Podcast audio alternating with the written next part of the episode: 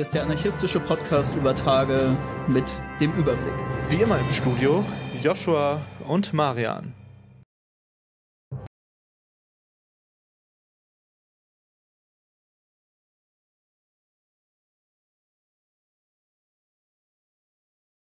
Da sind wir.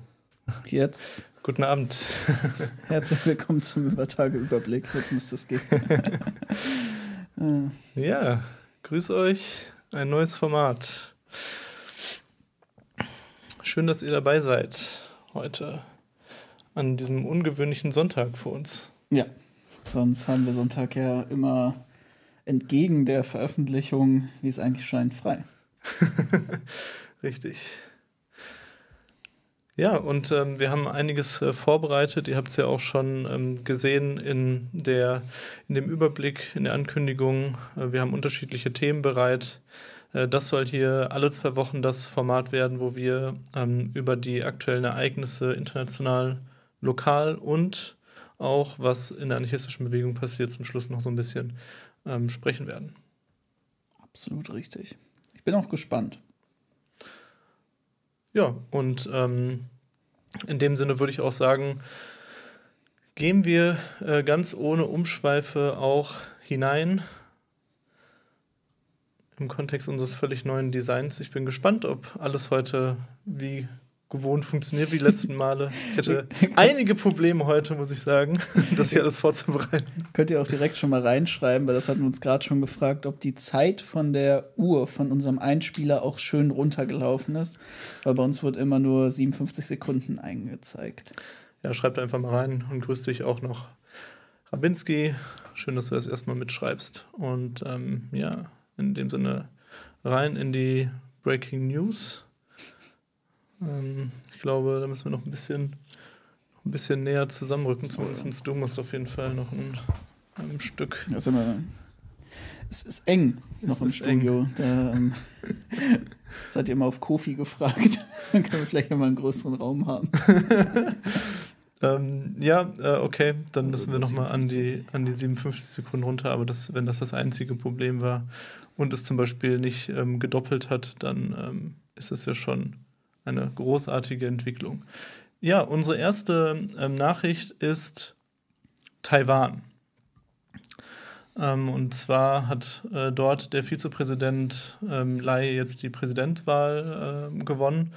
Und ähm, das ist jetzt auch eine Nachricht von gestern gewesen, also ganz frisch und ist ja sehr wichtig im Verhältnis zu China. Gucken wir uns das mal an, was dort ähm, berichtet wird. In Taiwan hat der bisherige Vizepräsident Lai Ching-te von der Demokratischen Fortschrittspartei DFP die Präsidenten.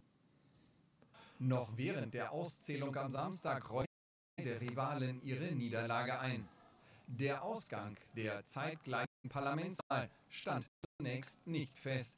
Sie ist für die weitere Entwicklung der komplizierten Beziehung zu China wichtig.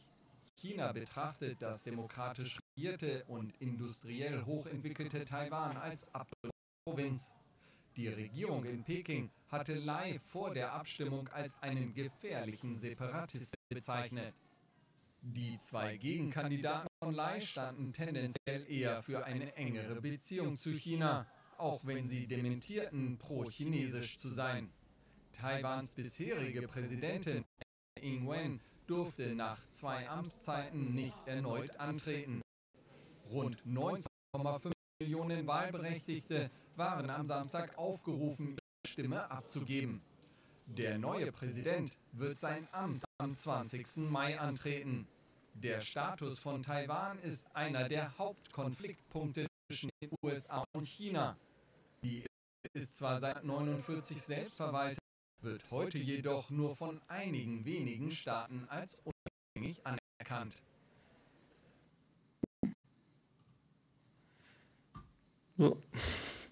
Der Autoplay. Ja, das erstmal als Rahmenbedingung der ähm, die Ereignisse, die passiert sind. Ja, dann ähm, scheint ja auf jeden Fall der Westen ganz zufrieden zu sein, ne? Ja, ja, Stärker total. unabhängiges Taiwan. Total. Ja, also. das sind äh, Good News ähm, für die westliche Welt. ja, ich finde das auch wirklich recht verrückt, wenn man sich so ein bisschen ähm, in Taiwan die politische Landschaft anschaut. Es ist ja auch so, dass Taiwan als Staat im weiteren Sinne dann ja eigentlich von den ähm, Kuomintang, den chinesischen Nationalisten, die dann rübergesiedelt sind, nach ihrer Niederlage im chinesischen Bürgerkrieg äh, aufgebaut wurde. Und dass heute ja die Kuomintang gibt es ja immer noch als Partei vor Ort. Und die sind ja sogar eher noch pro-chinesisch eingestellt jetzt, obwohl die ja von Anfang an eigentlich die krassesten Feinde der Volksrepublik waren, aber ähm, eben noch mit der Perspektive da so ein, ja, ich meine, Republik China, ich weiß gar nicht, ob die immer noch den Anspruch auf das gesamte Gebiet erheben, aber es war ja ganz lange eben genau der Kampf der Anerkennung dieser zwei Staaten. Es wird ja immer so ein bisschen gesagt, dass China eben auf Taiwan den Anspruch erhebt, aber es war ja auch lange so, dass die Republik China, also Taiwan, äh, auch den ganzen Anspruch auf die Volksrepublik erhoben hat, mhm. das einzige richtige China zu sein. Nur da hat natürlich die Volksrepublik mit ihrer wirtschaftlichen Entwicklung deutlich mehr geleistet, dass die Staaten heutzutage dann eher der Volksrepublik zugewandt sind. Nach Möglichkeit kannst du noch so ein ganz kleines Stückchen zu mir näher kommen, irgendwie. Also selbst wenn du hast ja, du hast ja, ja ich weiß, Platz mehr. Genau, ich habe keinen Platz mehr, aber so, guck mal, so ist es perfekt. wir, vielleicht kannst du sogar noch Geht es noch ein Stück rüber? Ne, dann sitze ich ja auch außerhalb des Bilds. So ja. ist es gut. Ähm, ja, Taiwan ist ja auch besonders ähm, wichtig für, für die internationale westliche Welt, weil dort ähm, ja die äh, Computerchips hergestellt werden, ähm, die, wenn die ähm, also Halbleiter-Chips sind das, glaube ich, die, glaube ich, auch fast nur dort ähm, produziert werden können oder zumindest dort primär produziert werden. Ja, zu einem großen Teil. Und deswegen ist es halt echt ein sehr, sehr wichtiger Standort ähm, für den westlichen Imperialismus und natürlich auch für den äh, chinesischen, der halt Anspruch ähm, darauf erhebt. Aber da hat man ja auch ähm, einen umgekehrten Technologieexport mal zur Abwechslung dann eben aus äh, Taiwan und der Volksrepublik erzwungen von den Firmen, dass man eben auch Chip-Produktion beispielsweise in den USA, das war ja ein, einer der großen, in Anführungszeichen, Verdienste der mhm. ähm, Trump-Regierung, dass eben die Halbleiterproduktion in den Vereinigten Staaten ausgebaut wurde. Und ich meine sogar, dass man auch mit den Gedanken spielt, in Deutschland hm. Halbleiterproduktion mhm. anzukurbeln, weil man eben, ja, da, also das ist ja schon ein ziemlich krasses Bottleneck. So. Weißt du, wo, warum das so schwierig ist, ähm, diese, diese Produktion von diesen Halbleitern? Nee. Vielleicht ist ja irgendwer total technisch begabtes im, im Chat, schreibt das gerne rein, weil ja, irgendwas muss es da ja geben, sonst könnte man das ja überall easy produzieren, ne? Okay, und Rabinski schreibt mhm. auch rein, ähm, Intel ähm, in Magdeburg ein Werk aufbauen. Ja, das wird ja auch den Osten dann auch nicht nach vorne bringen. Ja, ich finde das auch ganz interessant. Das äh, ist ja auch das, was wir mit Tesla gesehen haben, ne? dass man so ein bisschen erkannt hat, ähm, Osten immer noch eine höhere Arbeitslosigkeit, viele Leute, die eigentlich genau in diese äh, klassischen Ausbildungsberufe in den Fabriken reinpassen. Ähm, ja, dass man da so ein bisschen den Osten für sich entdeckt hat. Eins, wo ich das auch ganz stark gemerkt habe, ist in der Callcenter-Branche. Mhm. Wenn man heutzutage in Deutschland, also ist ja in Deutschland noch immer was anderes als in englischsprachigen Ländern, wo man das dann auch beispielsweise nach Indien oder in die Philippinen ähm, outsourcen kann. Mit deutscher Sprache ist das ja ein bisschen schwieriger, da hast du ja höchstens mal dann irgendwie Osteuropa, wo du eine große deutschsprachige Community hast, aber sonst als Niedriglohn ähm, Region fungiert dann auch einfach der Osten. Das ist ganz mhm. häufig, wenn man jetzt irgendwie im Callcenter anruft, dann hast du auf einmal wen, der anfängt äh, zu sechseln. Und ich möchte jetzt gar nicht sagen, ich habe bis jetzt immer nur sehr gute Erfahrungen mit sächsischen Callcenter-Mitarbeitern gemacht. Aber ähm, das fand ich schon recht interessant, wie man so in, äh, also wie ich jetzt so in den letzten zwei, drei Jahren diese Zunahme auch mitbekommen konnte. Und habe ich auch mal geschaut und tatsächlich, dass da auch die Branche ausgebaut wurde. Interessant finde ich vielleicht auch noch zu dem äh, Taiwan-Thema, wie vollgestopft dieses Land mit Militär ist. Mhm. Also wir haben ja auch in der China-Folge gar nicht so ausführlich über oder eigentlich gar nicht über Taiwan gesprochen. Wäre vielleicht sogar noch mal eine eigene Folge wert, weil es ja sehr umfangreiches Thema ist. Ähm, aber das ist ja wirklich, auch wenn China jetzt ähm, Taiwan angreifen würde, klar ist China in der, in der maximalen Übermacht, allein mit, der, mit den Seestreitkräften, über die China verfügt. Aber es ist schon äh, abgefahren, wie vollgestopft dieses Land mit so dann ähm, Militärgütern ist. Und das könnte, wäre durchaus halt ein harter Kampf für China und nicht einfach so blitzkriegmäßig mal eben überrollt. Und das ist ja auch das Szenario, was so ein bisschen an die Wand gemalt wird. Also hier das ähm, Video, was vom Autoplay mhm. von YouTube eröffnet wurde, war ja jetzt auch hier äh, mögliche Szenarien für eine chinesische Übernahme. Ja, was ich da auch interessant finde, vielleicht noch eine Anmerkung zum Schluss, bevor wir auch zu einem eigentlich verwandten Thema ja. weitergehen, ähm, ist noch, dass ähm, man weiß nicht genau, wie ernst das alles gemeint ist und es gibt auch unterschiedliche Einschätzungen zu.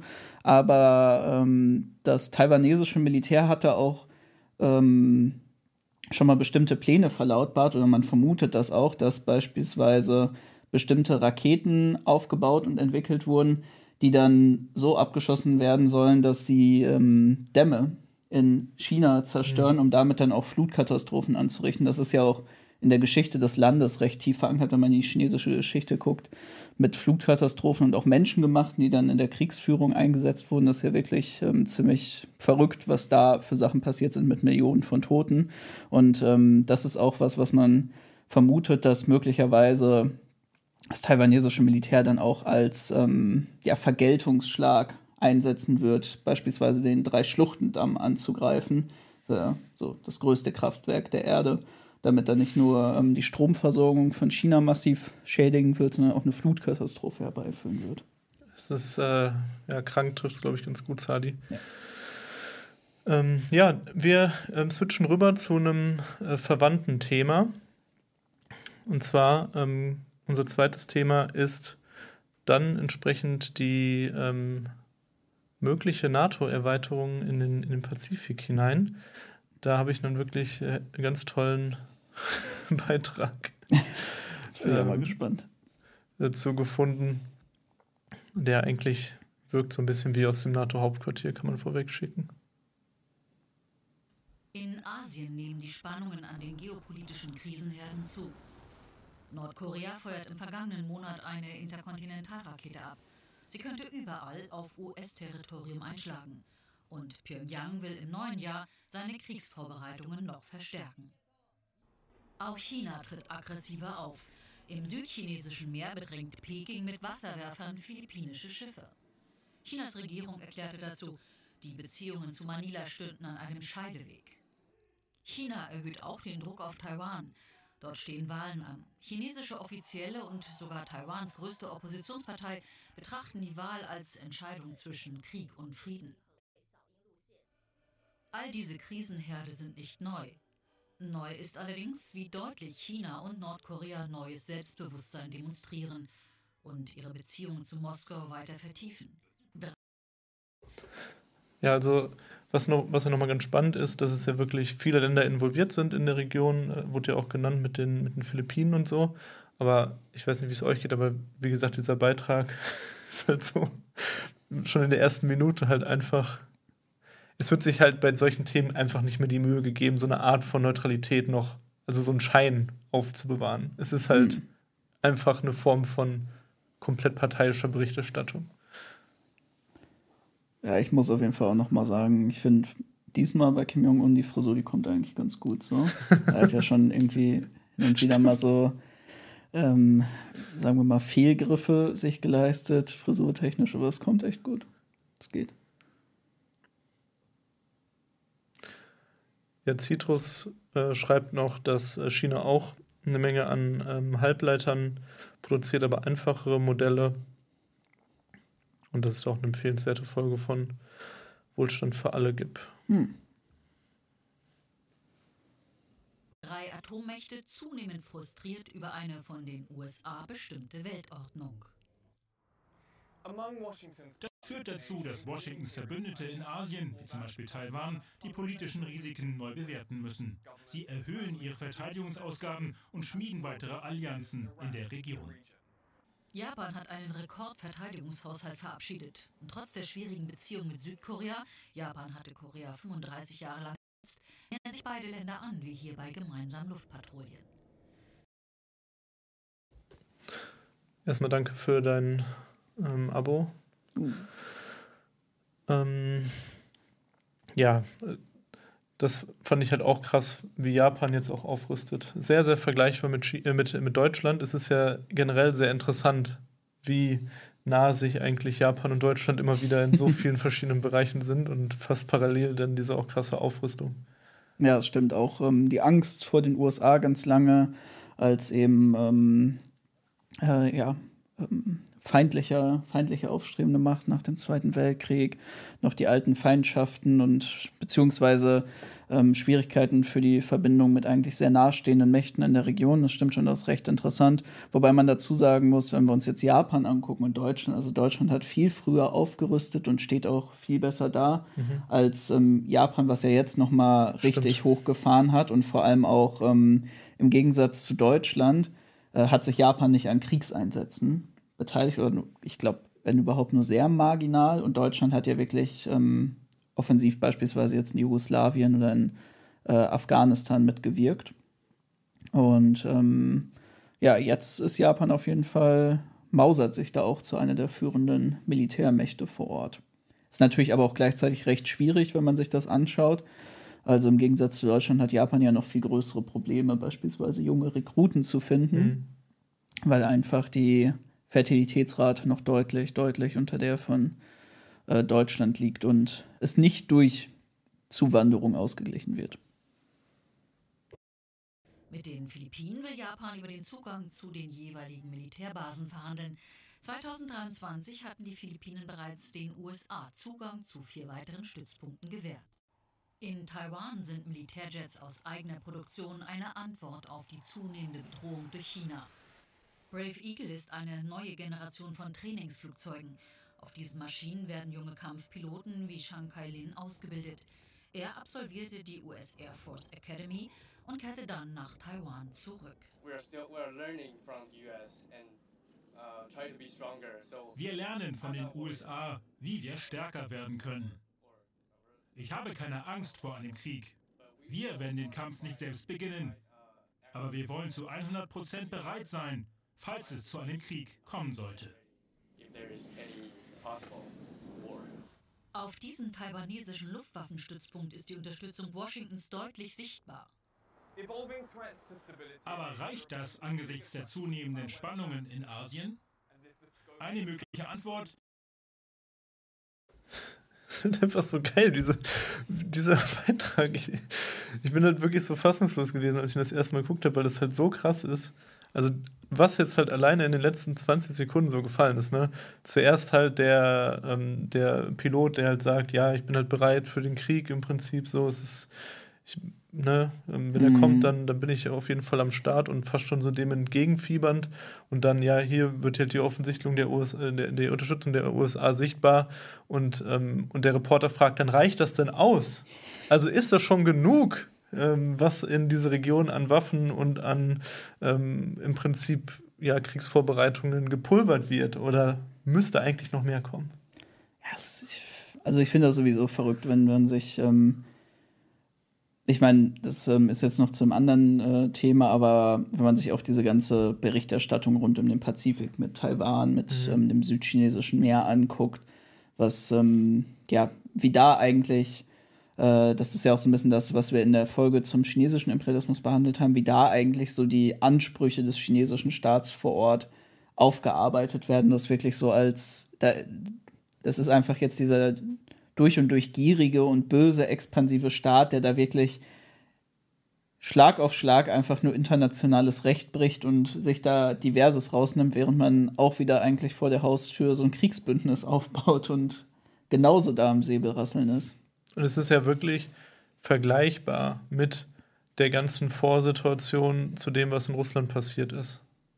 Also natürlich äh, hat auch der, der russische Imperialismus, genauso wie der chinesische Imperialismus, hat ja diese Ambition, verfolgt die auch, ähm, probiert auch dementsprechend in, in der, vor der eigenen Haustür dort ähm, ja, sich besser aufzustellen, mehr Zugriff auf Ressourcen zu erhalten, mehr ähm, Seegebiete zu besetzen. Und das stimmt ja auch, dass sie dann halt irgendwelche anderen ähm, Fischer da wegschicken und äh, von irgendwie Philippinen ja. und so. Das ist ja alles richtig.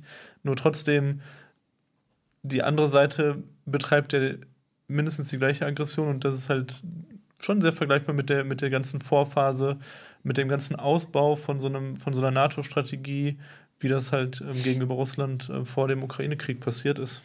Ja, absolut, aber ich glaube, wir dürfen auch nicht ähm, irgendwie vorschnell das einfach mhm. äh, in eins setzen, weil ähm, ich glaube, wie Russland, sagen wir mal jetzt militärisch auch ähm, in eine Bedrohungslage gebracht wurde, das war noch mal deutlich stärker als das, was wir jetzt bei China sehen. Mhm. Und ähm, ich glaube, da gibt es auch einfach noch jetzt äh, unterschiedliche Faktoren, die auch dazu führen, dass wir noch lange nicht bei dieser angeheizten Stimmung wie jetzt in dem Falle von ähm, Russlands Angriff auf die Ukraine sind. Die Verbündeten der USA dort könnten einen kollektiven Sicherheitspakt nach dem Vorbild der NATO schließen. Noch gibt es in Asien nichts Vergleichbares zur NATO. Sie hat im indopazifischen Raum zwar bereits vier Partner, aber nur eine volle NATO-Mitgliedschaft garantiert den Eintritt des Bündnisfalls zur gemeinsamen Verteidigung eines angegriffenen Landes. Immerhin haben die Länder des sogenannten Quad-Sicherheitsdialogs USA, Japan, Australien und Indien bereits gemeinsame Militärübungen abgehalten. Zudem gibt es jeweils wechselseitige Verteidigungsverträge mit diesen Ländern. In der Vergangenheit hat sich die NATO zurückgehalten, die militärischen Beziehungen zu den Partnern in Asien zu verstärken, auch um China nicht zu verärgern. Doch mit Pekings zunehmender Macht und Rivalität zu USA haben sich die Verhältnisse geändert. Und so könnte ein NATO-ähnlicher Pakt in Asien, der einst undenkbar schien, jetzt näher rücken.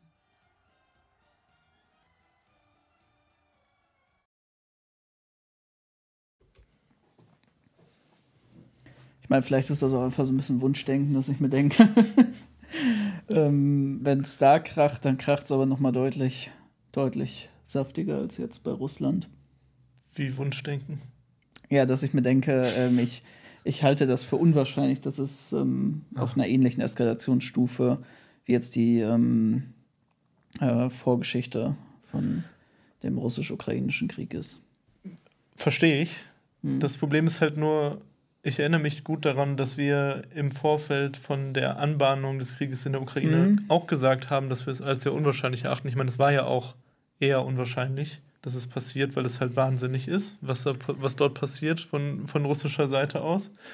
Ähm, man weiß ja nie. Also, ah. ich meine, das hat ja so ein bisschen die Büchse der Pandora geöffnet, ne? Ja, stimmt. Wir waren ja, glaube ich, auch nicht, un also nicht lange vor. Mach's gut, Sadi, auf bald. Ciao.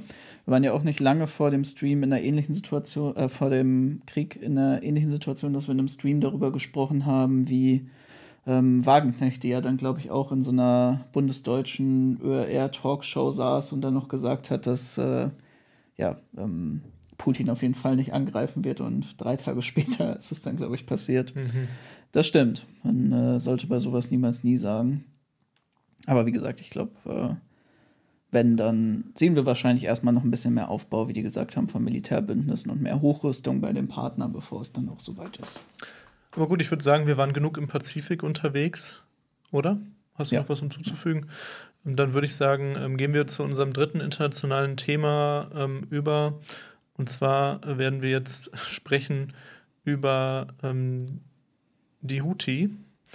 Du hast mir noch gerade vor dem, vor dem Film gesagt, dass Houthi mit OU geschrieben werden würde, aber hier steht es mm, Im Englischen und ähm, bei den offiziellen ah. Dokumenten. Ah. Aber es kann natürlich sein, dass man im Deutschen sich das O spart, weil es so passt. Magst du vielleicht, weil der, der Bericht ist nur ganz kurz, kurz was zu den Houthi-Rebellen allgemein mal erzählen? Es geht jetzt um den Jemen. Ja, zu den Houthi-Rebellen allgemein. Also, ja, das ist eigentlich. Ähm gar nicht mal so einfach, äh, finde ich, klar, irgendwie jetzt von außen für mich auszumachen, wie genau die Einstellung der Houthi-Rebellen ist. Also es handelt sich dabei um eine islamisch-fundamentalistische ähm, bewaffnete Gruppe im Jemen, die jetzt ähm, im Zuge von erst ähm, Protesten gegen die Regierung im Jemen äh, dann zu einem Aufstand übergegangen ist. Das, was wir jetzt eben als den schon, boah, ich glaube, bald zehn Jahre andauernden jemenitischen Bürgerkrieg kennen, wo sie inzwischen ähm, einen guten Teil vor allem des äh, dicht besiedelten Teil des Landes regieren. Man sagt immer, sie sind eine äh, schiitische Miliz, also eine schiitisch-islamische Miliz. Äh, die Sache ist so, im Jemen gibt es eigentlich eine Teilung des Landes zwischen ähm, sunnitischen Muslimen und ähm, schiitischen Muslimen, der eben äh, nicht, den, äh, nicht die beiden größeren Teile des äh, schiitischen Islams, sondern eine sehr kleine, nochmal besondere Strömung, nämlich den saidischen Islam. Und äh, man sagt immer so, dass das eben die, der Hauptbeweggrund von dieser Miliz ist. Es ist tatsächlich so, man muss sagen, wenn man sich so den jemenitischen Bürgerkrieg anguckt, da kommen echt unterschiedliche Faktoren rein, die eben zu einer Zersplitterung dieses Landes führen und auch zu politischer äh, Bewegung. Beispielsweise der Präsident, gegen den sich der Protest vor allem gerichtet hat und gegen den die Houthis sich dann auch ähm, im bewaffneten Aufstand gewendet haben, ist selber schiitischer Muslim. Und ähm, es gibt auch, ähm, es wird beispielsweise auch gesagt, dass die Houthis eigentlich eher ein, äh, ein sunnitisch-schiitisches Bündnis einfach nur für den islamischen Fundamentalismus und gegen die westlichen Mächte und Saudi-Arabien vor Ort ähm, anstreben. Und ähm, also wie gesagt, der Bürgerkrieg selber ist eine ganz verzwackte Situation mit der alten Regierung. Inzwischen gibt es im Süden auch ähm, eine, separ eine separatistische Bewegung, die auch ihre Basis tatsächlich in der früheren südjemenitischen Republik hatte, die ähm, die einzige marxistisch-leninistische Republik im ganzen arabischen Raum war. Und ähm, jetzt ist es so, dass die Houthis äh, halt angefangen haben, Frachtschiffe in eben ähm, dem, äh, ich glaube, das äh, Gebiet da heißt der Golf von Aden, also an dieser Spitze vom Jemen, wo es dann eben ins Rote Meer hochgeht und dann letztendlich im Suezkanal ein unfassbar wichtiger Teil von globalen Frachtrouten, dort dann eben Schiffe anzugreifen, die, ich meine, auf dem Weg nach Israel sich befinden, weil die Houthis haben halt auch, ähm, obwohl es immer gesagt wird, sie werden vom Iran aus gesteuert, das stimmt wahrscheinlich so nicht, aber sie haben auf jeden Fall äh, materiellen Support kriegen sie vom Iran und stehen auch in einem Bündnis mit dem palästinensischen islamischen Dschihad, mit der Hamas und auch mit der Hezbollah.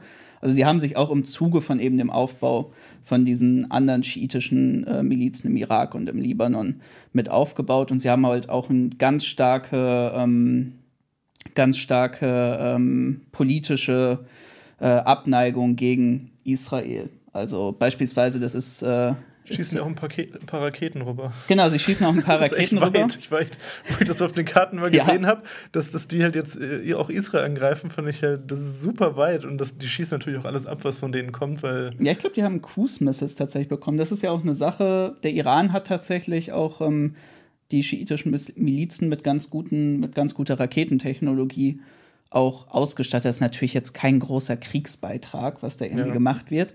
Aber ähm, um vielleicht damit abzuschließen, ähm, um auch nochmal zu zeigen, wie wichtig eben diese Haltung gegen den Westen und gegen Israel ist, ähm, die Fahne von, den, äh, von der Houthi-Miliz, ähm, die besteht eben aus Schriftzügen mit den klassischen arabischen Farben und ähm, ich glaube, auf der Fahne steht einfach nur drauf, auf Arabisch dann eben äh, Gott ist der Größte, Tod Amerika, Tod Israel, die Juden ähm, verflucht sein die Juden, der Islam wird siegen. Und ich finde dann. das fasst ja ein Programm gut zusammen. Eben, ja, natürlich nicht wirklich, wie ich gesagt habe. Da ähm, gibt es eben ganz ja. spezifische ähm, antiregierungspolitische, ähm, äh, ganz spezifische Antiregierungspolitik, die im Jemen betrieben wird und eben auch diese Idee von ähm, einem sunnitisch-schiitischen Bündnis. Aber, wie es auf der Fahne auch draufsteht, da, ähm, ja, es ist auch ganz gut zusammengefasst. Du kannst noch ein ganz kleines Stückchen, glaube ich, zu mir rüber. Ich habe dir noch einen Mini-Platz gemacht. Jetzt sind wir nämlich beide besser drauf. Sehr gut.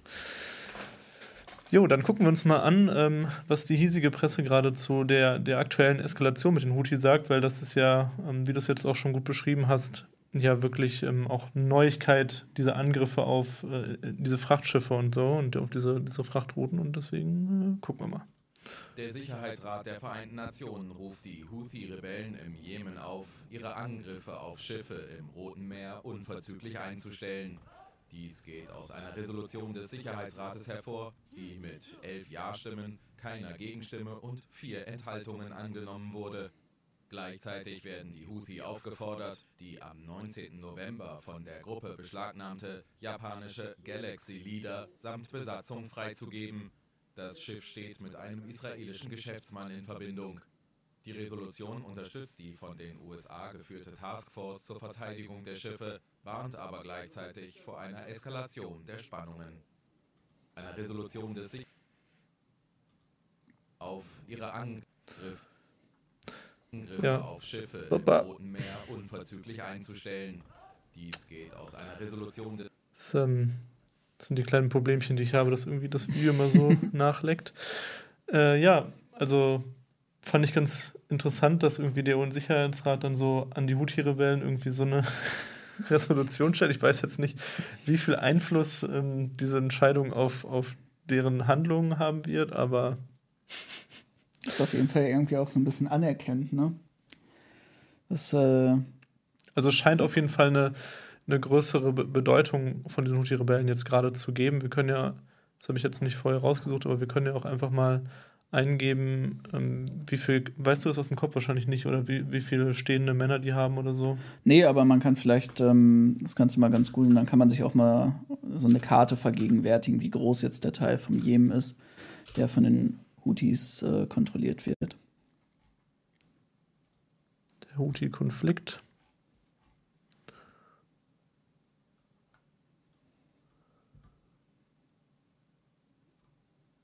Truppenstärke. Ich glaube, das, Das- bezieht sich halt ganz konkret auf den. Ne, da rechts ist ja eigentlich. Mhm. Da sind wir bei 2 bis 10.000 Okay. Rebellen. Das ist wahrscheinlich. Das Ähm, ist wirklich nicht viel. aber ich glaube tatsächlich, dass. Ich bin mir gerade nicht sicher. Ich glaube, das ist der ursprüngliche ähm, Konflikt gewesen. Ja, genau. Mhm. Und ähm, vielleicht ist es besser, wenn du einmal ähm, auf den jemenitischen Bürgerkrieg gehst. Na da. Ja, hier sieht man nochmal äh, von zumindest Stand 2015 die kontrollierten Gebiete der Houthi. Dann kann man auch erahnen, wo sie, wo sie stark sind. Hast du ja auch beschrieben hier unten an dem, an dem Horn eben so ein bisschen. Ja, also das unten ähm, an dem Horn, das, äh, das Gelbe, das ist der Southern Trans Transitional Council. Das ist eben ähm, das, was von den Separatisten im Süden kontrolliert wird. Mhm.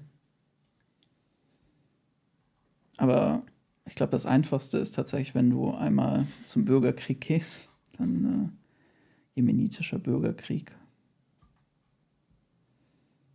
Wo? ja. Da wird man wahrscheinlich die Truppenzahlen.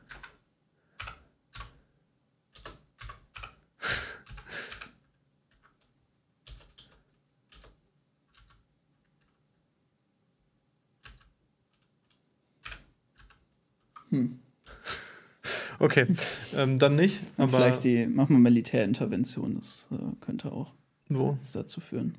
Da, Oder? da, wenn Ah. okay. Truppenstärke unbekannt. Okay, scheint halt ein bisschen, bisschen nebulös zu sein, wie, wie strong die wirklich sind. Aber ein bisschen aufstrebend, ja, auf jeden Fall. Ja. Gut. Willst du noch was hinzufügen? Nee, ich glaube, das ist tatsächlich ein ähm, extrem komplexes Thema, was man eigentlich fast äh, komplett, wenn es äh, um den Jemen geht, nochmal an sich behandeln müsste, weil auf der einen Seite ist es halt, wird es halt gerne vergessen, was für gigantisches menschliches Leid da vor Ort herrscht. Also eine der aktuell schlimmsten menschengemachten Hungerkatastrophen, wirklich Hunderttausende Tote. Ein ähm, ja, Krieg, der eigentlich an, könnte man fast sagen, an den Genozid grenzt durch Saudi-Arabien, was dort auch immer wieder Luftschläge ausführt. Ähm, unterschiedlichste Player, also die ähm, alte Zentralregierung, die von Saudi-Arabien unterstützt wird, die südlichen Separatisten, die von den Vereinigten Arabischen Emiraten auch in einem Konflikt mit Saudi-Arabien unterstützt werden. ähm, die Houthis vor Ort, denen dann immer unterstellt wird, sie seien einfach nur so eine schiitische, ähm, ja, konfessionelle Miliz, wo es aber auch darüber hinausgeht, das ist wirklich eine ziemlich verrückte Kiste. Anarchismus Beste schreibt gerade, dass beim Tagesspiegel die Truppenstärke auf 180 bis 200.000 geschätzt wurde. Das hört sich aber sehr hoch an im Vergleich zu dem, was wir da gerade hatten. Das äh, hätte ich aber auch. Also wäre ich auch eher in so eine Richtung gegangen als 10.000 Mann, wie es dann am Anfang war. Weil wie gesagt, wenn man sich das anguckt, also Sana ist ja auch die ehemalige Hauptstadt, die von den Houthis jetzt äh, kontrolliert wird und das ist eigentlich auch eine recht dicht besiedelte Region. Und vielleicht auch noch als eine Anmerkung, warum es auch für Saudi-Arabien natürlich interessant ist. Wenn man sich das bei Saudi-Arabien anschaut, die haben auch genau in diesem Grenzgebiet zum Jemen auch eine ähm, kleine schiitische Bevölkerung, wo man natürlich auch Angst hat, ähm, dass die sich da dann eben antisaudischen Aufständen äh, anschließen könnten, eben inspiriert von den Houthis. Und ähm, ja, es äh, ist wirklich ein sehr, sehr traurig, dass das ein so vergessener Konflikt ist, weil so viel menschliches Leid und so viele unterschiedliche Interessen da stattfinden. Und auch mal wieder sehr beispielhaft, dass nur darüber berichtet wird, wenn dann gerade mal die irgendwelche ähm, ja, Frachtschiffe angreifen, was halt dann von strategischer Bedeutung halt irgendwie für, für unseren Imperialismus ist. Sonst wird sich da halt ein Dreck drum geschert. Ja. 180 bis 200.000 ist aber auch wirklich, ähm, wirklich eine Menge, ähm, eine Menge. Also da äh, ist das schon nochmal eine andere Hausnummer. Ja, Mighty, dann auf bald und ähm, ja, hoffentlich, hoffentlich gefällt es dir bisher und euch allen auch. Und die News kommen auch ähm, nur kommen auch später dann bei YouTube und wahrscheinlich auch Spotify online. Ja. Vielleicht noch ein kleiner Fun-Fact zum Südjemen, was ja ein ähm, sozialistischer Staat war. Es ist eines der Gebiete, wo am längsten noch, ähm, für all euch Ossis bei uns in der Zuhörerschaft, wo am längsten noch ähm, DDR-Funktionäre auch drin gearbeitet haben. Die haben nämlich beispielsweise auch beim Aufbau des Militärs, beispielsweise bei der Luftwaffe, geholfen und ähm, war noch recht lange dann auch vor Ort aktiv. So. Ich glaube, jetzt kommen wir auch zu unseren nationalen bzw. lokalen Themen, ne? Genau, weg vom internationalen. Und das war ja sehr kriegerisch. Jetzt wird es etwas weniger kriegerisch. Wir reden nochmal über die das ja, fast auch schon. So ein kleiner. Wie man im Englischen sagt, Class War. ja, das hier stattfindet. Wir reden nochmal über die ähm, Bauernproteste. Haben wir ja schon recht viel. Mhm. Ähm, aber so als äh, kleiner, kleiner Update äh, zu dem, was wir bisher ähm, gesagt haben und ähm, was gerade so ansteht, gucken wir erstmal hier in das ähm, Video rein. Denn tatsächlich hat sich auch unser Bundeskanzler, unser Bundeskanzler hat sich auch zu den Bauernprotesten erstmalig geäußert und das ist natürlich eine große Nachricht. Bestimmt auch gut angekommen. weiter gegen die Kürzungspläne der Bundesregierung. Das große Finale ist für Montag in Berlin angekündigt. Die Landwirte bereiten sich bereits auf die große Demonstration am Brandenburger Tor vor. Angekündigt ist dort auch eine Rede vom Bundesfinanzminister Christian Lindner. Er hat den Bauern einen stärkeren Bürokratieabbau in Aussicht gestellt und währenddessen hat sich auch Bundeskanzler Olaf Scholz in seinem wöchentlichen Videopodcast erstmals ausführlich zu den Bauernprotesten geäußert. Vor dem Brandenburger Tor in Berlin harren sie weiter auf bis zur Großdemonstration am Montag. Dann wollen die Landwirte mit Sternfahrten nach Berlin ziehen, um erneut gegen die Bundesregierung zu demonstrieren. Nun äußert sich Bundeskanzler Scholz erstmals ausführlich zu der Kritik der Demonstranten und verteidigt erneut die Streichung der Agrarsubventionen. Wenn jede Subvention auf ewig bestehen bleibt, wenn wir alle zu 100 Prozent auf unserem Standpunkt beharren, wenn wir alles so machen wie immer, dann kommen wir auch nicht voran. Und es ist wichtig. Das ist großartig, oder? Das ist wirklich so ein, ja, so eine, so ein Rede oder auch so ein YouTube-Format, was so richtig einhegend. Also es ist wirklich, man, man merkt so richtig, die Funktion von diesem Video, von dieser Ansprache, ist echt einfach, die Leute so zu beruhigen. so, wie so mit ruhiger Stimme ähm, dort auf einen so, so richtig, er blickt so richtig in, in unsere Seelen. Haltet euch von den Bauernprotesten fern. Wir brauchen den Fortschritt. Es muss sich auch mal was verändern. Ich weiß ja auch nicht, also manchmal habe ich das Gefühl, ich hatte letztens noch mal was zu ähm, älterer bundesdeutscher Politik gesehen. Und ich weiß nicht, ob man jetzt äh, in unserem Fall auch langsam in so ein Alter kommt, in dem man damit anfangen darf zu sagen, dass äh, früher noch, sagen wir mal, echtere Politiker da waren. Aber ich habe wirklich, das, also das ist ja grauenvoll, wie eben einfach dieses Fortschrittsgesabbel versucht wird, um ja über reale politische Tatsachen zu sprechen. Also das ist ja einfach nur komplett nichtssagend. Mhm. Das ist ja wirklich so ähm, einfach nur, wie wenn man sagt, Subvention, da drin steckt das Wort Sub. Das klingt irgendwie, das hat doch irgendwie auch so unten und ähm, unten finde ich nicht so gut wie oben. Wir wollen doch nach oben. ähm, Anarchismus Beste, schreib noch mal kurz rein, ob ähm, der unser Ton oder wenn wir ein Video abspielen, das wäre noch ja. hilfreich für die Konkretisierung. Wichtig, dass wir das große Ganze nicht aus den Augen verlieren. Gerade in so aufreibenden und aufwühlenden Zeiten wie heute gilt es, Maß und Mitte zu halten. Zum Wochenbeginn wollen die Landwirte noch einmal zur Großdemonstration mobilisieren. Angekündigt ist auch eine Rede von Finanzminister Christian Lindner. Der hat im Vorfeld das Aus der Subventionen erneut bekräftigt. Bundespräsident Steinmeier mahnte derweil nun in Richtung der Ampel. Wenn die Glaubwürdigkeit einer Regierung sinkt, hängt das auch damit zusammen, dass Entscheidungen nicht ausreichend kommuniziert oder akzeptiert worden sind oder von internem Streit, der nach außen dringt, überlagert werden. Die Regierung muss ein Interesse daran haben, das zu verbessern, so Steinmeier. Landwirtschaftsminister Cem Özdemir hatte nun noch einmal weitere Zugeständnisse an die Landwirte gefordert. Außerdem müssten nun schnell weitere Reformen zugunsten der Landwirte folgen. Sehr interessant finde ich, wie unterschiedlich auch, was für Signale kommen. Also wir haben jetzt in diesem Video drei verschiedene Aussagen. Auf der einen Seite von ähm, Lindner, der einfach sagt, ja, also von dem, was jetzt in dem Video gesagt wurde, ne? ja, wir, wir halten im Prinzip an den Plänen fest und verteidigt das, was er da, ähm, was er da macht. Ähm, Olaf sagt einfach, Leute, bleib doch mal ein bisschen ruhig, ey. Lass doch mal chillen, alle so gemeinsam und so, ne, so. Und ähm, Özdemir ist halt so, ja, wir brauchen weitere Zugeständnisse für die Bauern. Also es sind ja schon drei sehr, sehr unterschiedliche Umgangsformen und das spricht auch, finde ich, so ein bisschen für so eine Ampelpolitik, dass ja. es sehr unterschiedliche Signale von dieser Regierung gibt und nicht so eine eine gemeinsame Stimme. Und ich glaube schon, dass es in so, ich würde schon sagen, dass es eine kleine innere Krise ist, diese Situation, in der wir uns befinden und auch eine relevante Krise für diese Ampel. Und wenn man dann halt so unterschiedliche Signale sendet, dann ist das schon ähm, alles andere als förderlich für sie. Ja, absolut.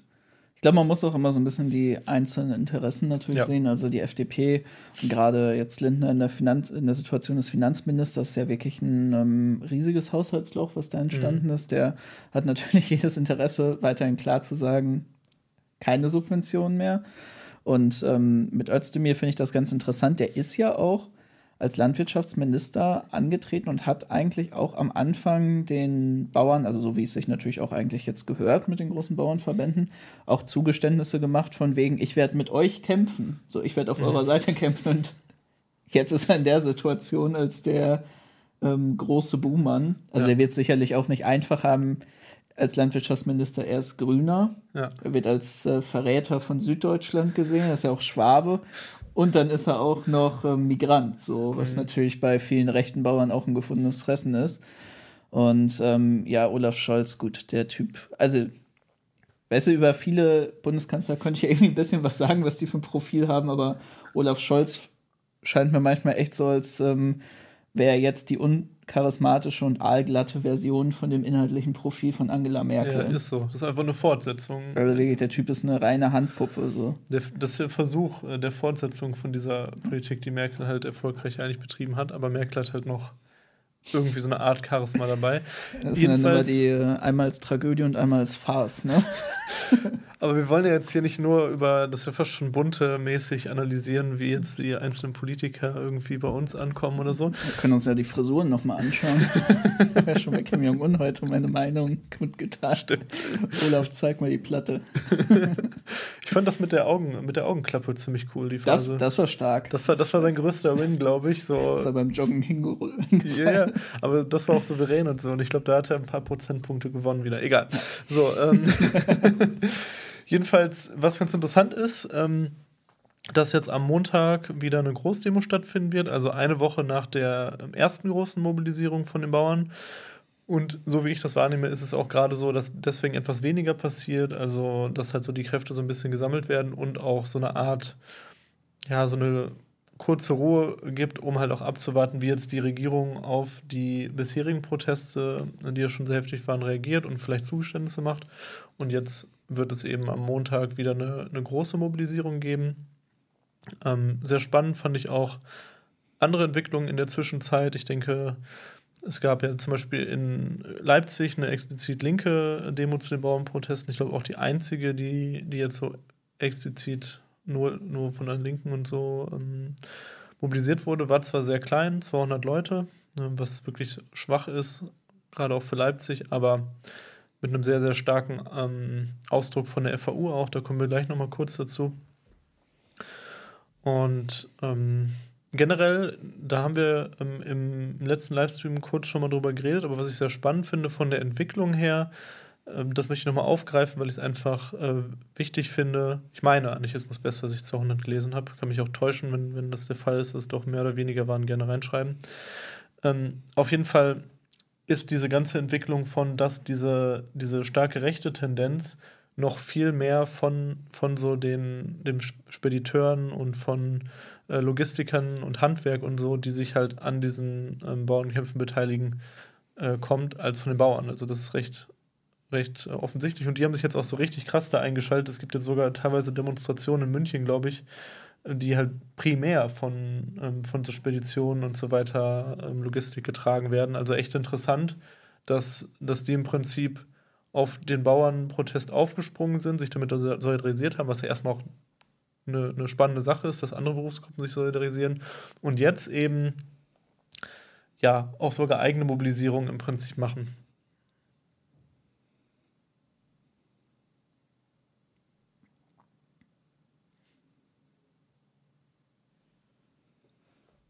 Ja, im Endeffekt würde ich sogar sagen, ähm, Suspect, dass du damit recht hast. Das sind jetzt eigentlich kein, in dem Sinne, wie es jetzt mit den Flächenprämien subventioniert wird, wenn wir uns das mit der ähm, Kfz-Steuer beziehungsweise mit dem Agrardiesel angucken, sondern ja, im Endeffekt sind es einfach äh, ja, Steuerrückführung beziehungsweise Steuervergünstigung. Das finde ich halt auch nochmal verrückt, wenn man sich das anguckt. Ich habe mal ähm, geschaut, wie das auch im national, äh, internationalen europäischen Vergleich ist. Also es gibt ja auch viele, äh, viele Länder, in denen der Preis nochmal deutlich geringer ist, die Steuerlast äh, für die Bauern deutlich geringer ist, wenn die Diesel tanken. Oder ich glaube, in Frankreich ist es sogar so, dass sie einfach Heizöl tanken können. Ist ja so, dass äh, Heizöl und Diesel, ich glaube, ich meine, dass das ähm, nicht bei allen Modellen so ist, aber gerade die älteren Modelle, die können ja auch einfach mit Heizöl fahren. Mhm.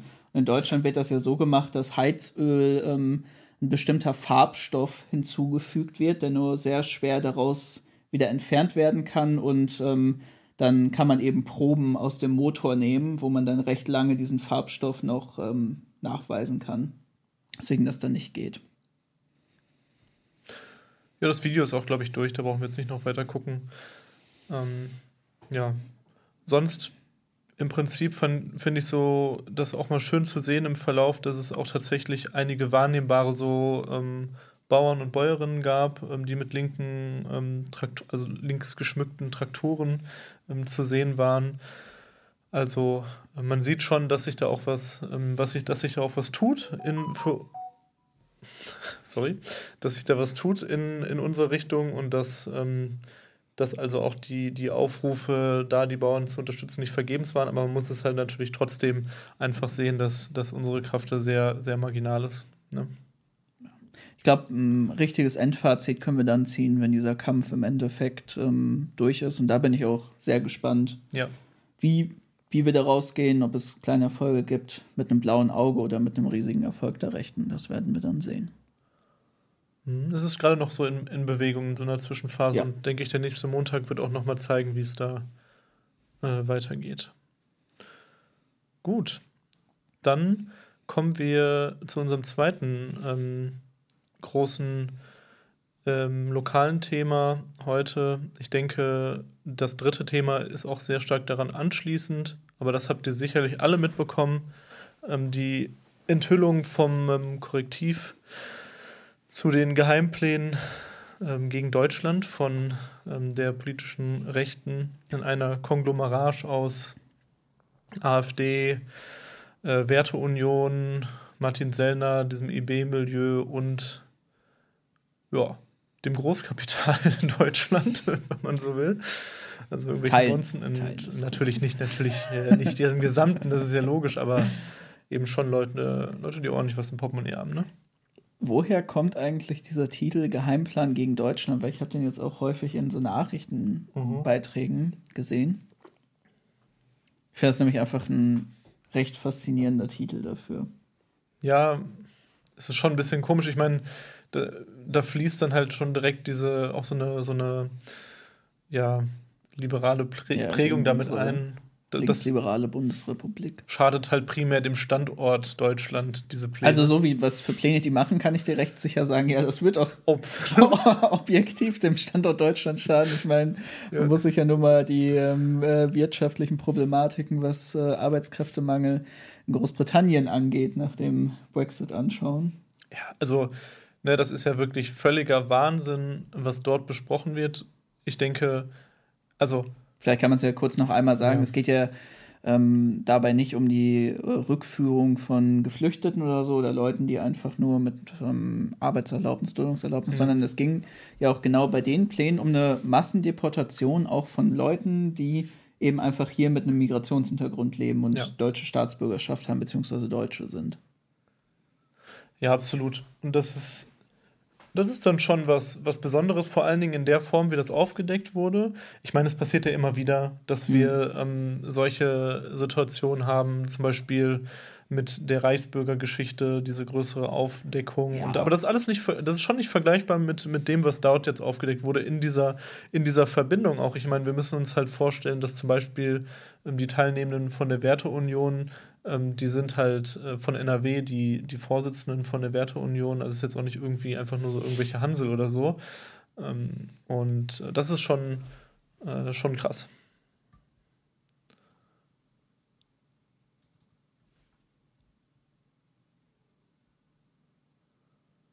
Was ich da auch nochmal äh, spannend fand, der, einer der Teilnehmer von der AfD äh, war zum Beispiel, ist zum Beispiel die rechte Hand von Alice Weidel, also auch von der AfD keine, es gibt ja manchmal solche Ereignisse für die AfD, wo auch schon bedeutsamere, aber so Figuren, die man vielleicht noch ersetzen kann oder mhm. so.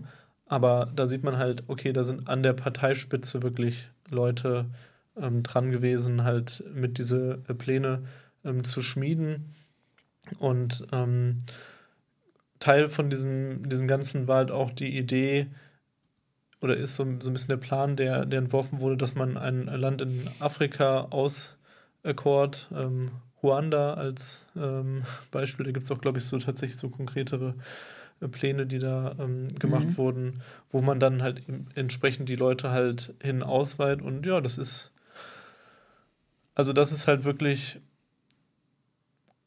purer Faschismus, wenn man sich das halt überträgt, ähm, wenn man diese Pläne, die dort gemacht werden, umgesetzt würden, ähm, ist das einfach eine, eine, millionenfache Vertreibung von Menschen und das geht halt nur über eine Diktatur. Also du kannst halt diese, diese Form der Pläne dort nicht, nicht in irgendeiner anderen ähm, Gesellschaftsform umsetzen. Das ist, denke ich, ganz, ganz klar.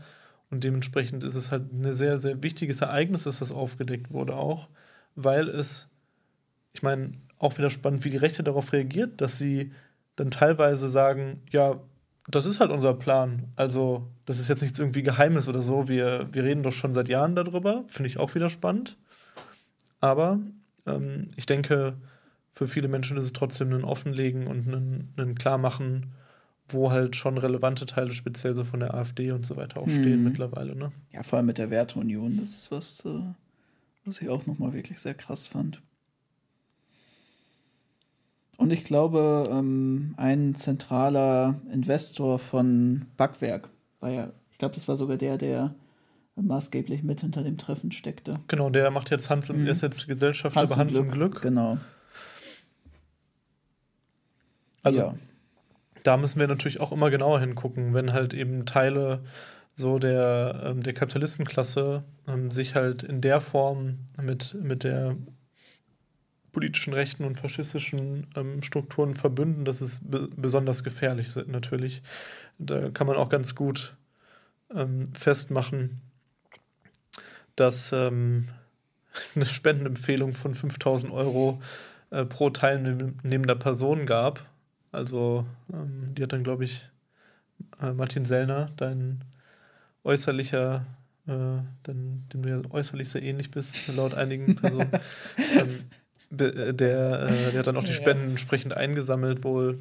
Also es ist ja auch so ist krass. In seiner Tasche, sind in seine Tasche gewandert? Weißt, ich weiß gar nicht, ob Martin Sellner die Möglichkeit hat, 5000 Euro einfach mal so zu zahlen. Ich weiß nicht, dass er gut verdient. Ich glaube, ähm, ja, wahrscheinlich hat er, hat, er die, hat er die in seine Tasche genommen. Ja, und Lana schreibt auch nochmal, dass zurückgerudert wurde, dass es nicht um den Entzug der Staatsbürgerschaft nach Martin Sellner geht. Ich fand es auch ganz interessant. Ich habe auch noch mal von ähm, dann eben Teilnehmern von der AfD dann auch danach ein Interview, ich glaube, das war in der Tagesschau, gehört, wo dann auch noch mal gesagt wurde von denen, ja, ähm, mir war bewusst, dass der Herr Sellner als Rechtsextremer ähm, vom Verfassungsschutz überwacht wird. Aber ich habe auch sehr viel Gutes von ihm gehört und wollte mir dann einfach mal anhören, was er zu sagen hat. Ja, genau. Diese, das ist schon eine witzige Umdeutung, so auch so von wegen so, ja, ich habe an dem Treffen teilgenommen, aber ich teile halt nicht alles, was da gesagt wurde oder so. Ich bin da, bin da hingegangen, um kritische Nachfragen zu stellen. genau. Halt irgendwie, wir treffen uns halt so in so einem Geheimtreffen in, in so einem mega bonzigen äh, Hotel irgendwo hinter, hinter verschlossenen Türen und schmieden irgendwelche Pläne, aber ja. Sorry. Kann ich überhaupt nicht mitgehen. Das ist ein klares Veto von mir. Ich war im Widerstand. Ja. nur, nur, nicht, nicht die mit Staatsbürgerschaft ausweisen, nur alle anderen. Sehr schön. Komm hier rüber.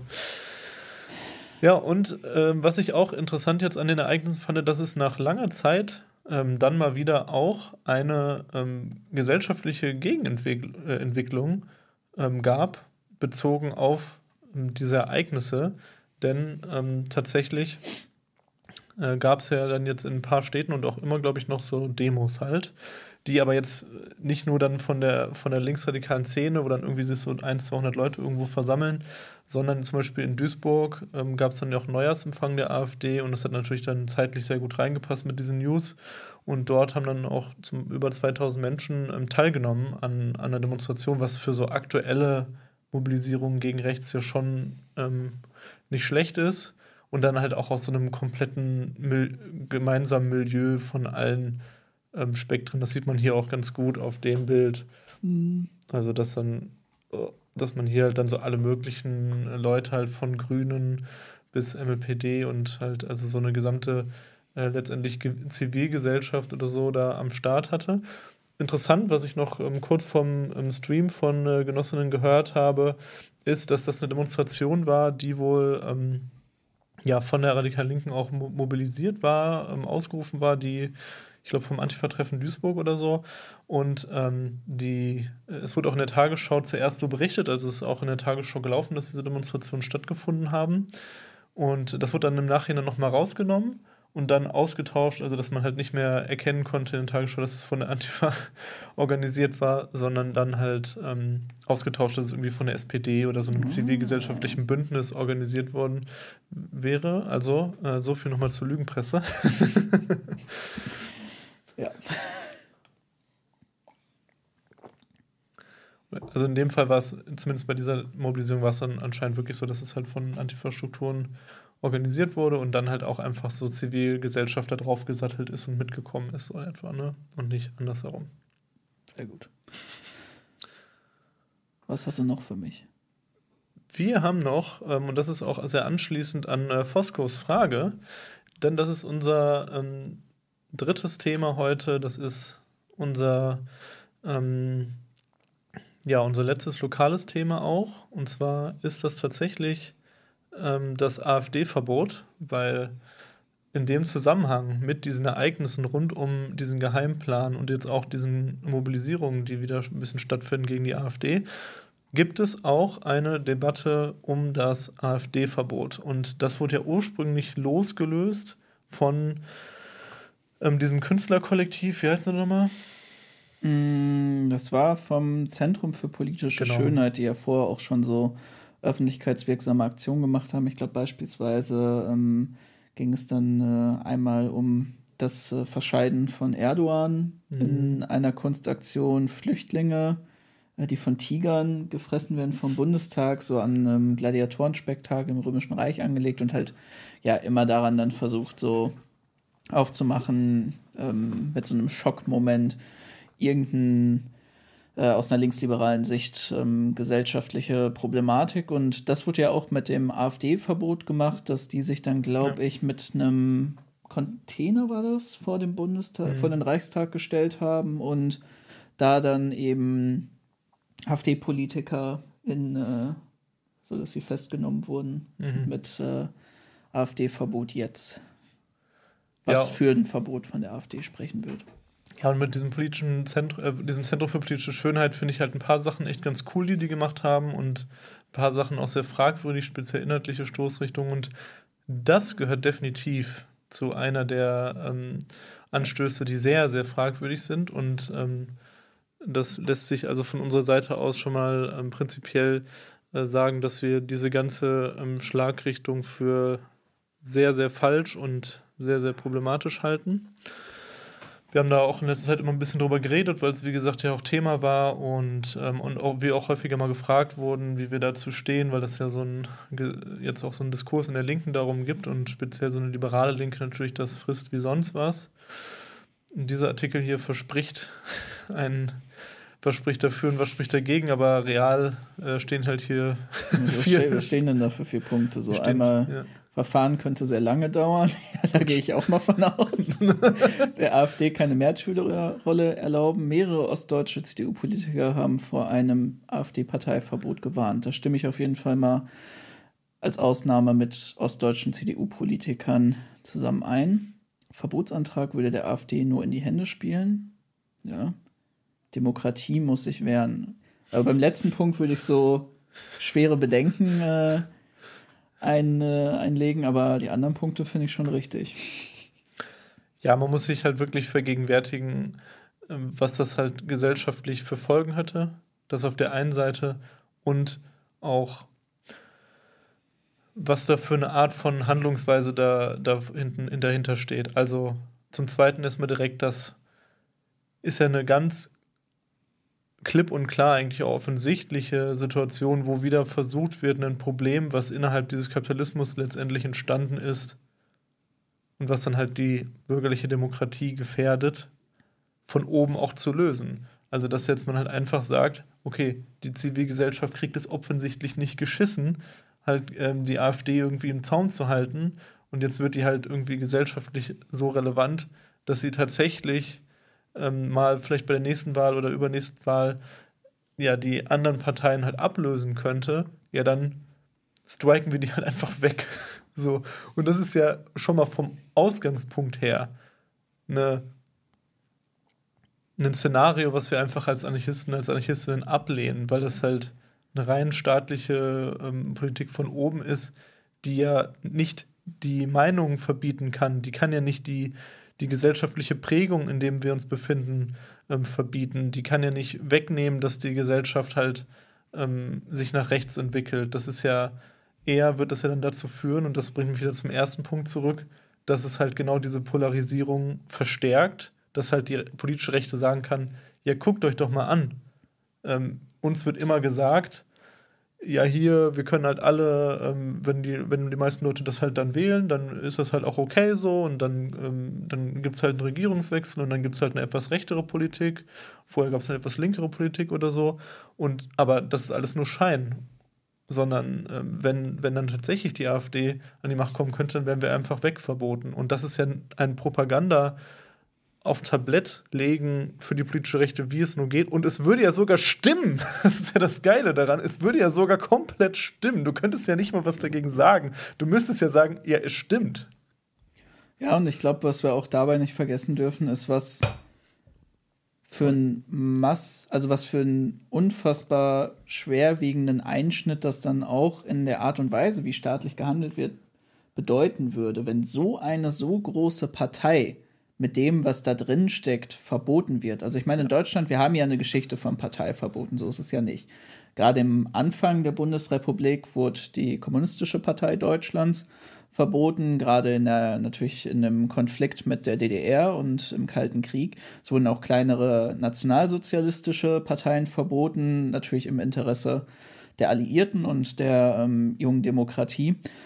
Aber wenn jetzt so eine Partei wie die AfD verboten würde, was das, also erstmal, dass das rechtlich überhaupt möglich ist und was für ein Präzedenzfall das wäre. Ja, wer stoppt denn dann wirklich noch diesen Staat davon, alles Mögliche, was einfach nur in irgendeiner Art und Weise demokratiegefährdend wird, zu verbieten? Das ist so ein, also das wäre so ein unfassbar schlimmer Präzedenzfall und ich finde das so krass, dass sich so viele Linke auch dazu hinreißen lassen, hat natürlich auch, wie wir so oft sagen, mit fehlendem eigenen Selbstbewusstsein und eigener Schwäche zu tun, aber dass so viele Linke sich dazu hinreißen lassen, das einzufordern, weil ich will wirklich nicht wissen, was das für Konsequenzen hätte und was das bedeuten würde für eine Zunahme an rechtlicher Macht gegen solche, die in der Opposition zur aktuellen Regierung stehen. Und darüber hinaus muss man ja auch noch festhalten, ich halte die Wahrscheinlichkeit, in dem Zustand, wo wir uns jetzt befinden, mit der auf der Straße mobilisierten Rechten, mit dem Einfluss, den die gewonnen haben, in Medien, in überall, in Organisierungen, in relevanten Teilen von Bevölkerung, wenn es jetzt eine konkrete Absichten geben würde, das zu machen oder überhaupt nur zu prüfen, kann ich mir sehr gut vorstellen, dass es einen rechten Aufstand in Deutschland geben würde, der das halt, der es halt auch schaffen kann, halt hm. dann tatsächlich ähm, auch die Macht zu übernehmen. So. Weil das ja einfach dann die Initialzündung wäre, äh, alles, was man halt vorbereitet hat, das ist ja der Tag X für die Leute dann. Oder du, eigentlich könnte man wirklich sagen, ich möchte jetzt hier keine Verschwörungstheorien aufstehen, aber wenn ich in der AfD wäre, dann würde ich mir fast sogar wünschen, dass sie es versuchen ja. würden. Weil wenn es dann wirklich zu diesen Massenprotesten kommt, ich glaube jetzt nicht, dass es dann zu einem Putsch kommt und die Leute äh, etablieren dann hier eine Diktatur in Deutschland. Ich glaube, da gibt es einfach schon durch die Einhegung mit der Europäischen Union und den Nachbarstaaten und auch den Vereinigten Staaten, sagen wir mal, zu viele Problematiken dabei. Aber wenn man dann Neuwahlen herbeiführen wird, weil wenn das jetzt nur unter der Ampelregierung passieren wird, was glaubt, also was glaubt ihr denn, was glaubst du denn, wer dann einen massiven Stimmenzuwachs bekommen wird? Also da würden ja wirklich viele Leute, die aktuell noch Kippelkandidaten sind, dann wirklich sagen, okay, wenn das das ist, was jetzt passieren kann unter den anderen Parteien, dann, ja, dann ist das meine Wahl. Und ich frage mich auch wirklich, das ist so offensichtlich für mich. Das ist wieder so ein Fall, von wo ich einfach nur fassungslos meinen Kopf gegen die Wand schlagen könnte, wie halt, wie halt so auch Teile von radikalen Linken ähm, sich sowas anschließen können. Das macht mich halt wirklich wahnsinnig, weil es so offensichtlich auf der Hand liegt, dass es einfach auf jeder Ebene eine eine falsche Idee ist und es zeigt einfach nur erneut hm. die absolute Hoffnungslosigkeit, in der sich diese Leute befinden, die einfach keine Antwort mehr haben auf dieses System, die keine eigene Politik mehr haben, auf die sie sich berufen können, sondern sich nur noch an irgendwie die Rechten abarbeiten und dann halt sagen, ja klar, das wäre doch das Ideal, das wäre doch das Perfekte. Dann sind sie ja weg. Dann sind sie ja weg, dann ist es ja weggestrikt so. Und das ist so schwachsinnig, das ist so dumm. Ich, da kann ich auch keine netten Worte mehr dafür finden. Ähm, und das kann halt nur jemand sagen, der sonst keinerlei Verhältnis zu irgendeiner Form von fortschrittlichen Politik hat und keine eigenen Inhalte hat. So. Ja, das ist einfach wirklich auf den Punkt gebracht. Die Leute, die einfach nur noch gegen die Rechten sind. Ja. Das Einzige, was noch bleibt, ist der Antifaschismus. Wenn es das ist, dann ist es wirklich düster. Und das ist am Ende des Tages auch dann, wie wir es jetzt schon gesagt haben und auch wie es unsere Meinung ist, wenn der Antifaschismus als einziges bleibt, dann hat die Rechte schon gewonnen, weil wie entsteht dann der Faschismus? Der, der Faschismus entsteht ja wohl immer noch aus diesem Kapitalismus heraus und nicht einfach, ähm, brauchen wir einfach nur eine schöne, eine schöne parlamentarische Demokratie, die astrein funktioniert oder was? Wo sind wir denn gelandet so? So, bevor wir uns zu sehr weiter aufregen, haben wir auch noch schöne Nachrichten?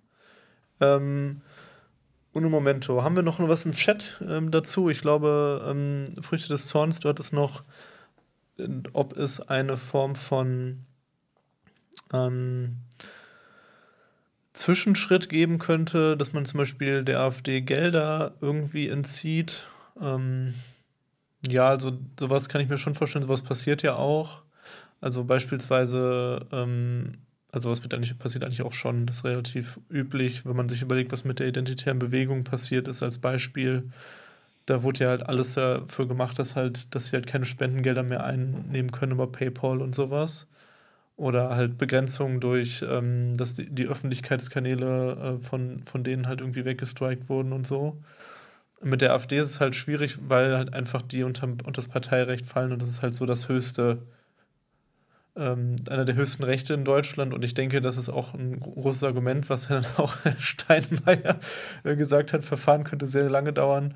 Man weiß ja noch, wie es mit dem NPD-Verfahren alleine gedauert hat und äh, was da halt ähm, also das ist auch einfach sehr, sehr unwahrscheinlich, dass es überhaupt gelingen könnte, weil das halt ein sehr hohes Recht ist und wahrscheinlich würde es einfach vor Gericht eh abgeschmettert werden. Ne? Ähm ja, und dann würde ich ähm, sagen, gucken wir noch einmal rein in diese ähm, Demonstration. Da gibt es nämlich auch ein Video dazu, was noch eine Minute geht, was dort anscheinend das Hauptthema hatte, ähm, das AfD-Verbot zu prüfen. Dann gucken wir mal, wer da so spricht zu diesem Thema. Wenn Rechte erstarken, wenn wir wieder mal krasse Erhöhungen über rechtsextreme Visionen von Deportation erfahren, dann ist egal, ob man Aktivistin ist oder nicht, dann ist egal, äh, ob man fürs Klima auf der Straße steht oder nicht, dann sind wir in dem Augenblick alle Menschen, sind gefragt, Haltung zu zeigen. Deshalb bin ich hier. Ganz Berlin hasst die AfD.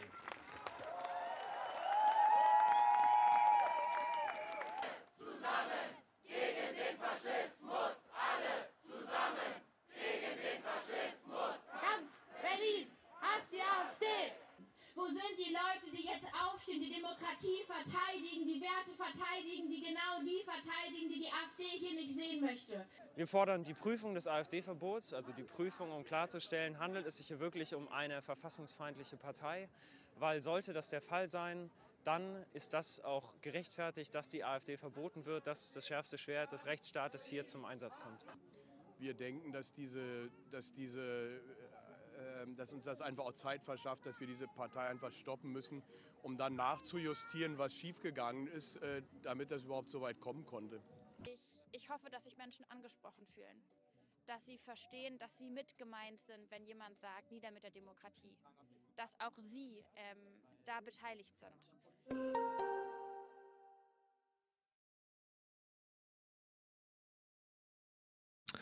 Äh, ja, das ist äh, no Luise Neubauer. Das sind ja wirklich ungefähr die Leute, die ich mir da vorgestellt hatte. Also finde ich auf jeden Fall schon mal schön zu sehen, wie viel Power dahinter steckt bei den Parolenrufen. Ja, also, sorry, aber diese Leute stehen halt für mich auf der anderen Seite der Barrikade einfach. So, was ist das? Also, das ist ja eine reine, reine Verteidigung des, Recht, des, des bürgerlichen Staates und das war es auch. So, ja, es geht gut, nur das darum. ist auch das, was die Leute fordern. Ja, ja, nee, genau, das sagen sie auch, das meine ich ja. Das ist ja ähm, einfach, das hat ja. Und deswegen, das muss uns halt klar sein. Also alle, alle, die jetzt halt vielleicht zuschauen aus irgendwie linksradikalen Kreisen, wenn ihr euch damit gemein macht, mit diesen Forderungen, mit, mit dieser Politik des AfD-Verbots, dann seid ihr zu 100 Prozent und rein im, im Boot des Verteidigung dieses Staates. Aber nur. So, das muss euch halt einfach klar sein. Gut. Ähm, also, kommen wir zu schönen Nachrichten. Äh, zum Abschluss. Wir haben natürlich auch äh, uns überlegt, dass wir nicht nur über Nachrichten ähm, von den bürgerlichen Medien quatschen wollen, weil da wird es äh, natürlich immer auch ein bisschen sad sein, weil viel einfach äh, scheiße läuft und man das dann kommentiert, sondern wir wollen auch ähm, das Format nutzen, um nochmal, ähm, ja, immer so, so zum Ende hin ganz kurz auch über die anarchistische Bewegung zu sprechen, so ein paar positive, schöne Entwicklungen, egal ob es jetzt Texte, neue Organisierungen, coole Aktionen oder so sind, die wir super finden. Und äh, da starten wir mit ähm, der Entwicklung von zwei neuen Strukturen, ähm, die jetzt in den letzten äh, Tagen und Wochen entstanden sind. Einmal das ähm, autonome Schülerinnen-Syndikat jetzt auch in Siegen. Also ihr wisst ja, wir halten sehr viel von den Berliner äh, Genossinnen. Könnt ihr auch Und- gerne noch mal reinhören. Da haben wir auch mal über anarchistische Jugendstrukturen mit denen gesprochen. Das ähm, müsstet ihr auch auf YouTube und vielleicht sogar, ich bin mir gerade nicht sicher, ich meine auch auf Spotify auch, ja. finden können. Da könnt ihr euch nämlich ähm, anhören, wie in Berlin zu dem Thema gearbeitet wird. Genau, also die anarchistische Jugend weiter aufbauen. Es geht voran auch in Siegen. Dann als nächste ähm, neue Struktur, die entstanden ist, das anarchistische Kollektiv Filztal. Ähm, ne, Finde ich immer super, wenn auch anarchistische Strukturen in ähm, ja, strukturschwachen Regionen, also nicht so großen Städten halt entstehen. Und äh, diese bezieht sich auch auf äh, den Plattformismus, äh, was natürlich uns besonders freut. Da muss man erstmal natürlich nachgucken, wo liegt denn überhaupt Filztal? Muss- Das weiß man ja auch nicht unbedingt. Da ist auf jeden Fall die Filz. Ja, und das ist so, ja, zwischen Stuttgart und Ulm. Ist das denn Filztal? Die, das ist ja erstmal ein Fluss, den du da angeklickt hast. Vielleicht gibst du Filztal ein. Ah ja, äh, Filztal, zack. Also so im Groben seht ihr den Wo ist Ausschnitt. das denn? Das wird gar nicht, das wird noch nicht mal so auf Google Maps angezeigt. Ja, so ungefähr diese Region hier. Also da sind auch keine großen, riesig großen Städte. Ne? Ach so, ach, die nennen sich nach dem Tal. Nach dem Tal, ja, ja. Ach das so, ist das ist alles dieser, dieser Bumster. diese, diese Region. Äh, Restaurante Pizzeria de Pepe. Ja, schön. Das, Ähm, ähm, Viel Glück an die Genossinnen Ja. aus beiden Strukturen. Schließt euch an, wenn ihr aus der Nähe kommen solltet.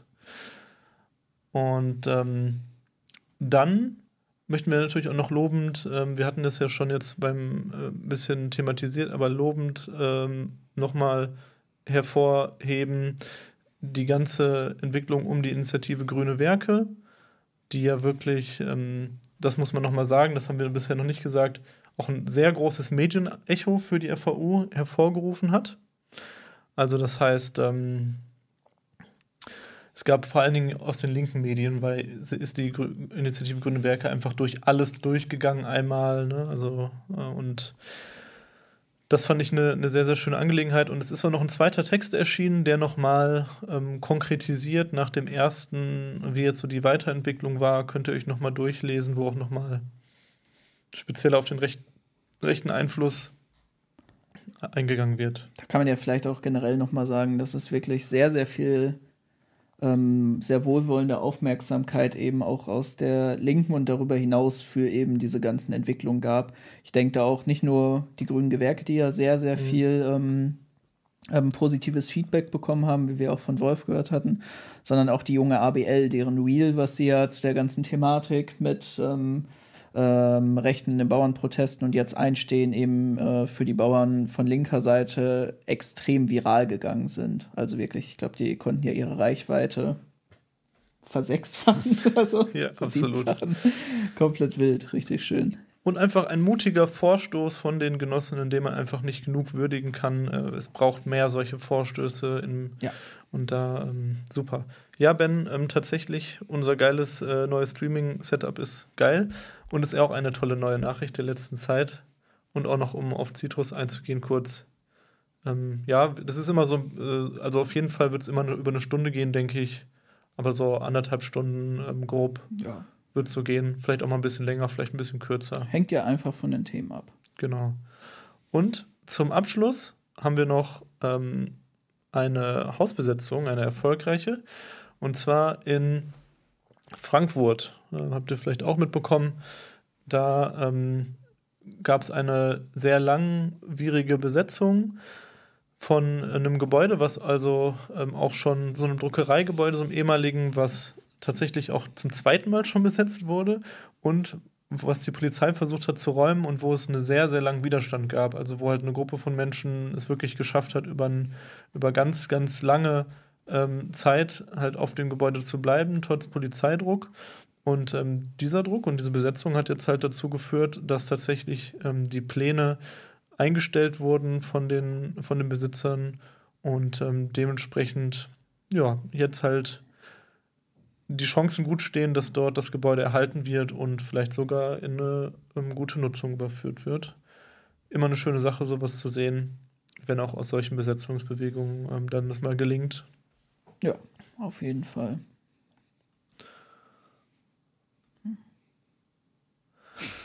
jo. Das war's dann auch schon für heute, ne? Ja, genau. Äh, Das war so der, der Überblick über ja, also die letzten, letzte Woche eigentlich. Und ähm, für dieses tolle Format sehen wir uns dann auch in ähm, zwei Wochen das nächste Mal wieder. Ähm, und wir sehen uns natürlich aber auch schon nächsten Mittwoch wieder, ganz normal wie immer. Und ähm, dann wird es auch zu einer neuen Folge kommen, äh, kommende Woche. Ich hoffe, es hat euch sehr gefallen. Auch ein aktuelles Thema, kann man ja schon mal sagen. Auch ein aktuelles Thema, was wir jetzt dieses Mal bewusst rausgelassen Ja. haben. Weil wir da intensiver drüber sprechen. Genau. In dem Sinne, hoffentlich hat es euch genauso viel Spaß gemacht wie uns. Und wir sehen uns dann nächsten Mittwoch. Kommt auch auf Spotify Negativland. Macht's gut, Leute. Glück auf.